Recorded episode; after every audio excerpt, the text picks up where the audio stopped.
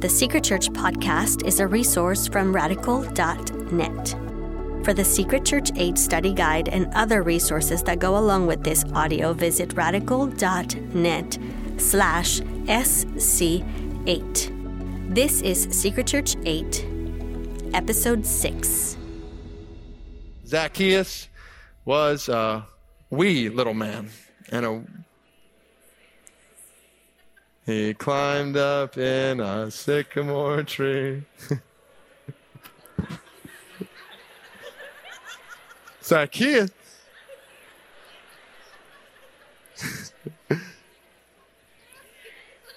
Zacchaeus. Go into your house today. Oh, yes. That was beautiful. Mm.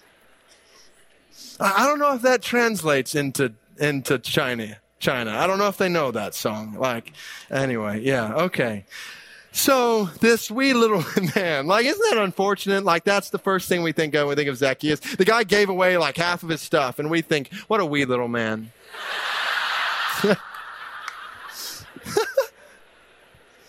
man, it's unfortunate.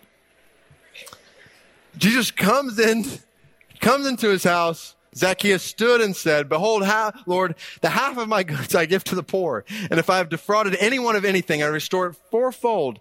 And Jesus said to him, Jesus said to him, That's a good idea, Zacchaeus. That's a great example, Zacchaeus. Are you sure that's what you want to do, wee little man? No, Jesus said to him, This is startling. Today, salvation has come to this house. Wow. The basis of salvation, divine grace, an encounter with the Son of Man who came to seek and save those who are lost. The fruit of salvation, just generosity, justice and generosity. Following up right on the heels of the rich young ruler intentionally in the book of Luke. Giving it away. All right, next story, Mark chapter 14. Oh, this one. This story. A woman comes with an alabaster flask of ointment of pure nard, very costly, pours it over his head.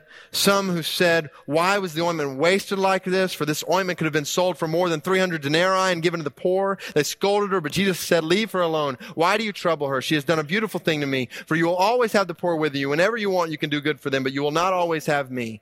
She has done what she could. She's anointed my body beforehand for burial. And truly I say to you, wherever the gospel is proclaimed in the whole world, what she has done will be told in memory of her unfortunately, the classic proof text for indulging in possessions and ignoring the poor. I've had this quoted to me on so many different occasions from people when talking about giving to the poor, and they say, well, it's, it's not that important. I mean, Jesus himself said, You'll always have the poor among you. As if, oh, okay. Well, they'll always be starving, so let, let them starve. Not only is that absurd logic, but it totally misses the point of this text. Jesus is not devaluing social justice. When he says you can help the poor anytime you want, the implication is you need to help the poor anytime you want.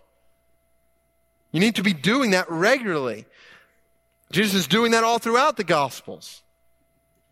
He's not devaluing social justice, he is condemning self righteous judgmentalism. He rebukes this woman not because he, rebukes those who are accusing this woman, not because they were concerned for the poor, but because they were showing self-righteousness and asserting themselves over her. This is a unique occasion in redemptive history that warrants a lavish gift. It, it warrants a lot, when Jesus is about to go to the cross, for someone to offer this expensive offering, that makes sense. That doesn't become a standard for total extravagance in the Western world now. This one fires me up. The normal practice of redemptive history includes consistent generosity. The only thing this passage teaches, or the things this passage teach, is that Jesus is pleased with an extravagant gift right before he goes to the cross, and he normally expects people to care for the poor. That's what this passage teaches. You've got Deuteronomy chapter 15 where, where, where they say, um, or Deuteronomy chapter 15, verse 11, they will never cease to be poor in the land. But don't forget, we saw this earlier, right after that. He says, So open your wide hand wide to your brother, to the needy and the poor in your land. Okay, next one. Mark chapter 11, cleansing of the temple. Um, people, we, well, the temple is designed to display God's purity. That's clear. God, God desires for his purity and his holiness to be displayed in the temple. And so Jesus turning the t- tables over as they were making profit He's showing us that God does not intend worship for worldly gain. He quotes from Jeremiah chapter 7, talking about this is not a den of robbers. This is not worship for worldly gain. And not just that. The temple is designed not just to display God's purity, but to reflect God's purpose. God does intend worship for worldwide glory. Here's the deal. When he says, my house will be called a house of prayer for all nations, we focus on the first part. We say, so we're supposed to, when we get together, we're supposed to pray. That's not the point. Isaiah 56, and you got it quoted there, or got it listed there, Isaiah 56, verse 6 and 7, is a, is a prophecy about how the nations will come to the temple to worship. And with the way the temple was set up, you had this, you had this outer court, the court of the Gentiles. You had an inner court where only Jewish people could go. You had a sign that said, Gentiles don't come any further. And then you had in the center the Holy of Holies. And as you progressed toward the center, less and less people could come, right? Where did they set up all these tables? In the Holy of Holies? Certainly not in the inner court. Certainly not in the outer court, the court where the who were? The Gentiles, the place that was designated for the nations to come and encounter the glory of God, they had set up as a market. They disregarded the purpose of God and said, let the, let the nations go to hell. That's what he was turning tables over for because they missed the point of worship and they abused it with their possessions. Next passage, Mark chapter 12, asking about taxes. And basically, they thought they were trapping Jesus when they asked him these questions about taxes. Because to say, yes, you should pay taxes was, would be to show allegiance to Rome. To say no would be cause for rebellion. I mean, it would be rebellion and cause for punishment. So he affirms the paying of taxes, says, give your taxes to your government. Let me see the coin. Caesar's on it? Well, it's Caesar's. Give your taxes to your government. But at the same time, your, your lives belong to God. Government's not sovereign. Caesar's not sovereign. God is sovereign. So you may give your taxes to your government. You give your trust to your God. Give your taxes to your government. Give your trust to your God. Mark chapter 12. This is the fascinating story. Put yourself in the role of this woman's financial counselor. She's got two coins left. She says, I think I'm going to go give it all. Well, that's sweet. But let's think about this God wants you to eat, and God wants you to take care of yourself. And, and you've, already, you've already suffered enough. God understands. Hold on to your two coins. And Jesus looks at her. This is intimidating enough to see Jesus watching what's going on here watching every detail as people put coins in here, knowing every single detail of the money we spend. And he sees her put these two, her last two coins in there, and commends her for it. What is that about? Jesus commends sacrificial giving, giving beyond our ability to give. This is not saying that every widow is supposed to give away everything they have. I don't need to universalize this. Jesus is commending sacrificial giving. And he's showing us that sacrifice is measured more by relative risk than by actual amount. Well, you say, what do you mean? Who? It's not that she put the most money in the offering, is it? Monetarily two copper coins, but her sacrifice was far, far greater. Genuineness is measured more by self-denying humility than by self-promoting piety. That's when you when you look at the context, the picture is is contrasting what she had done with what the religious leaders did. Okay, now the parables of Jesus. Almost a third of Jesus' parables deal directly with money and possessions. So we've got, to, and sometimes, I mean, oftentimes Jesus uses money to illustrate a proper understanding of the kingdom. It's an illustration, but then shows us how a proper understanding of the kingdom transforms our use of money. So you got a parable of two debtors. We're going to fly through this. We've got to get to the rest of the New Testament. Um, Jesus celebrates with sinners, and Jesus cares for outcasts. So he's, he's attracting again the rich and the poor, celebrates with sinners, cares for uh, outcasts. Parable the seed among thorns. The seed rises up and the deceitfulness of riches and the desires for things enter in and choke out the word. Listen to this. Possessions can keep people out of the kingdom of God. Parable of the hidden treasure and fine pearl. Love this. Man walking in a field, stumbles upon a treasure. It's worth more than everything he has and will ever have put together. So what does he do? He leaves it. He goes and sells everything. People say, You're nuts. Why are you selling everything? He said, I'm going to buy that field over there. They say, Why are you going to buy that field? He says, I've got a hunch. and he smiles and he walks away. And They think he's crazy. But inside, he knows he's found something worth losing everything for we have found someone worth losing everything for. That's the point. They found someone, something worth losing. We have found someone worth losing everything for. Christ is our treasure. Abandoning possessions for Christ is not a sacrifice. Abandoning possessions for Christ is smart. Smart. Parable of the Good Samaritan. Oh man, there's no way. Um, okay. This is not just a story about helping other people. Point of the story. This is not just about a story about helping other people. This is a story about needing a new heart. Needing a new heart. The reality is, what Jesus does in telling this story is he ex- is exposing in this teacher of the law who's asking the question that there's a problem in his heart as he's trying to justify who he, should, who he should give to. He needs a new heart, the heart of mercy. See the love God requires. This is Matthew 22, 37 through 40. It's listed right before the good parable of the Good Samaritan here. See the love God requires. Love him with all your heart, soul, mind, and body. Undivided love for God. Unselfish love for others. Love your neighbor as yourself. Think about that. Have you ever done that for somebody? What this Samaritan did in caring for this needy man on the road. Have you ever cared for somebody like that? Have you ever worked to get everything they need without question, providing for everything they need? I bet you have. For yourself. And Jesus says you're supposed to love others the same way. That's, that's strong. See the love God requires, embrace the love God offers. Don't miss it. The point in the story is we need to realize our own poverty. This guy thought he could justify himself.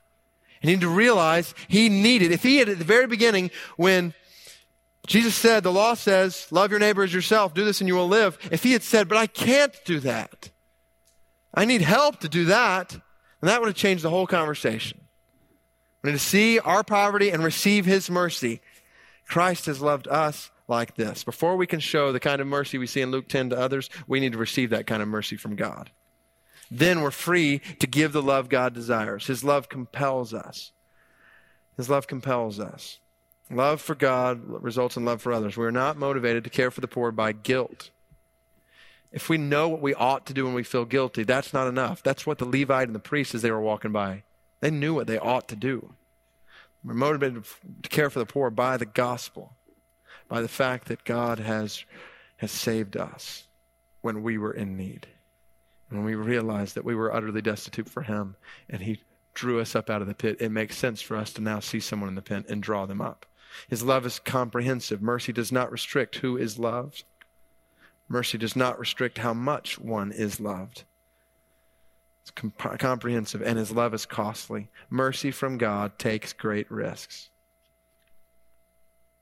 Samaritan, as he cared for this man. Mercy from God involves great sacrifice. And mercy from God leads to great reward. Leads to great reward. That totally did no justice to the parable of the Good Samaritan. Moving on. Parable of the rich fool land of a rich man produced plentifully. He thought to himself, What shall I do? I have nowhere to store my crops. He said, I'll do this. I'll tear down my barns and build large ones. There I'll store up all my grains and my goods, and I will say to my soul, Soul, you have ample goods laid up for many years. Relax, eat, drink, be merry. The American dream in action. God said to him, Fool, this night your soul is required of you, and the things you have prepared, whose will they be? So is the one who lays up treasure for himself is not rich toward God. The man is covetous, desiring more and more and more and more. The man is consumed with acquiring more and more possessions. It's greedy. The man is self centered. Six times you see that first person pronoun I. I. I'll do this. I'll do this. I'll get this. I'll get this. He hoarded possessions for himself. He hoarded possessions for himself and he held possessions from God. Man centered in his possessions, not God centered. And his soul was required of him. The man is self condemning. Not because he's rich. He's not condemned by Christ because he's rich, because he is idolatrous, because his life demonstrated a love for possessions. Covetousness is idolatry. We're going to see that over and over again. Covetousness uh, is idolatry and it destroys and damns our souls. The parable of the great banquet. Go out and invite people. People are too busy. And so they turn away, and so he invites the least expected. The kingdom belongs to the least expected. The kingdom belongs to the least attached. Those three men who were invited said, I've married a wife, therefore I can't come. I have five yoke of oxen, and I got to go examine them. I've bought a field, I must go out and see it. Those aren't bad things. A wife is not a bad thing. Field, not a bad thing. Five yoke of oxen, not a bad thing. But good things that we can attach ourselves. It is possible to be so focused on earthly treasures, good earthly treasures, that you forsake eternal treasure. Good things can keep you from the kingdom of God. The parable of the dishonest manager, this one is all over the board when you look at commentaries and Luke 16 it's it's it's basically lauding shrewd management but that's not the point. point one primary conclusion here you read Luke 16 use earthly possessions to accomplish eternal purposes Jesus is lauding the use of earthly possessions to accomplish eternal pur- eternal purposes when it comes to our money we can serve money and use God for our own means or we can serve God and use money to accomplish his mission. Money makes a great servant, but a horrible master. Three points to consider here, because he goes on to then talk about how one who's faithful in a very little will also be faithful in much. One who's, one who's dishonest in a very little is dishonest in much, and so on. Our faithfulness with small tasks shows our fitfulness for large tasks. We're continually being tested in the small things, brothers and sisters. This debunks all of our if onlys. If only I had more money, I'd give more to the poor. If, if you don't give to the poor sacrificially with a little bit of money, then you're not going to give to the poor sacrificially with a lot of money. Our treatment of material resources demonstrates our trustworthiness with spiritual riches. Our stewardship of another's treasure reflects our own responsibility with our own talents. The real trustworthiness of someone is what they do with someone else's resources. And that's the whole point. We've been entrusted with resources from God. Parable the rich man and Lazarus. Rich man, wealth, enjoying all that he has. Poor man sitting out his gates, getting the scraps from the rich man. They both die. The rich man goes to hell. The poor man, Lazarus, goes to heaven. The rich man in hell is begging. So let me, let me be, it just cooled off a little bit.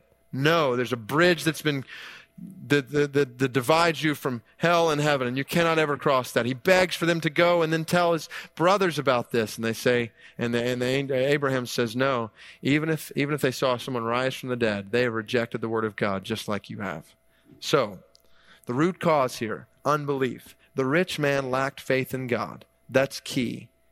He had rejected the word of God. He had lacked faith in God. That's where the whole story ends up. There's a divine contrast in this story. God responds to the needs of the poor with compassion. Lazarus' name literally means one whom God helps. It's the only time a name is given to somebody in one of these parables. Now, this doesn't mean that just because somebody is poor means they go to heaven. Obviously, that is not true. But the picture is God responding to the needs of the poor with compassion, and God responding to those who neglect the poor with condemnation. It's not saying the rich go to hell. But it is saying those who don't trust in God and as a result neglect the poor, they receive condemnation. Remember, the core issue is lack of faith in God. An eternal consequence. If in our unbelief, if in our unbelief, that's the key, that's where it flows from. Faith or lack of faith, lack of faith. If in our unbelief we indulge ourselves and neglect the poor, earth will be our heaven. This guy had the good life on earth. Earth will be our heaven and eternity will be our hell. God help us to hear this warning. In the beginning of the story, rich man enjoying all the treasures, Lazarus sitting with sores all over his body, scraping by. At the beginning of the story, who would you rather be? At the end of the story, who would you rather be? It's a humbling question. a clear choice. Are we going to continue in hollow religion that neg- neglects the poor? He's saying this to religious leaders who are justifying their use of money and their indulgence in money. This is big. Caring for the poor is not an optional extra in salvation. It's not an optional extra. Caring for the poor is necessary evidence of salvation.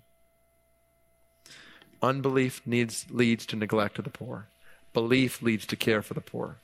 Caring for the poor, not what saves us. Remember that. Not what saves us, but the fruit of belief. So, what does this parable call us to do? Turn in honest repentance.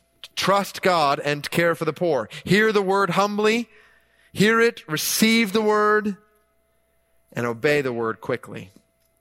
The parable of the rich man and Lazarus. The parable of the talents is Next, master entrusted his servants with talents, and he goes away and he comes back, and some of the servants have invested them and, and received, uh, they've grown. And then one guy has just sat on it and done nothing with it. It's been safe, but he gets back and he's proud to show the master, and the master says, uh, Cast the worthless servant into the outer darkness. In that place there will be weeping and gnashing of teeth. So, not a good day for that servant. Clearly, the message of the parable is that we will be responsible for the time, talents, and treasures God entrusts to us. We will be responsible for the time, talents, and treasures God entrusts to us. And we must be ready for the Master's return. Will we be found sitting on our treasure for our sake, brothers and sisters, or will we be found spreading our treasure for His sake? Final one, and it's really not a parable. The debate sheep and the goats. Matthew 25. You remember the picture. He says to the righteous, those who are righteous, those who have been made right with God, this flows from them. It's not them earning salvation. When I was hungry, you gave me something to eat. When I was thirsty, you gave me something to drink. When I was sick and in prison, you came and visited me. Therefore, you received the inheritance from my Father.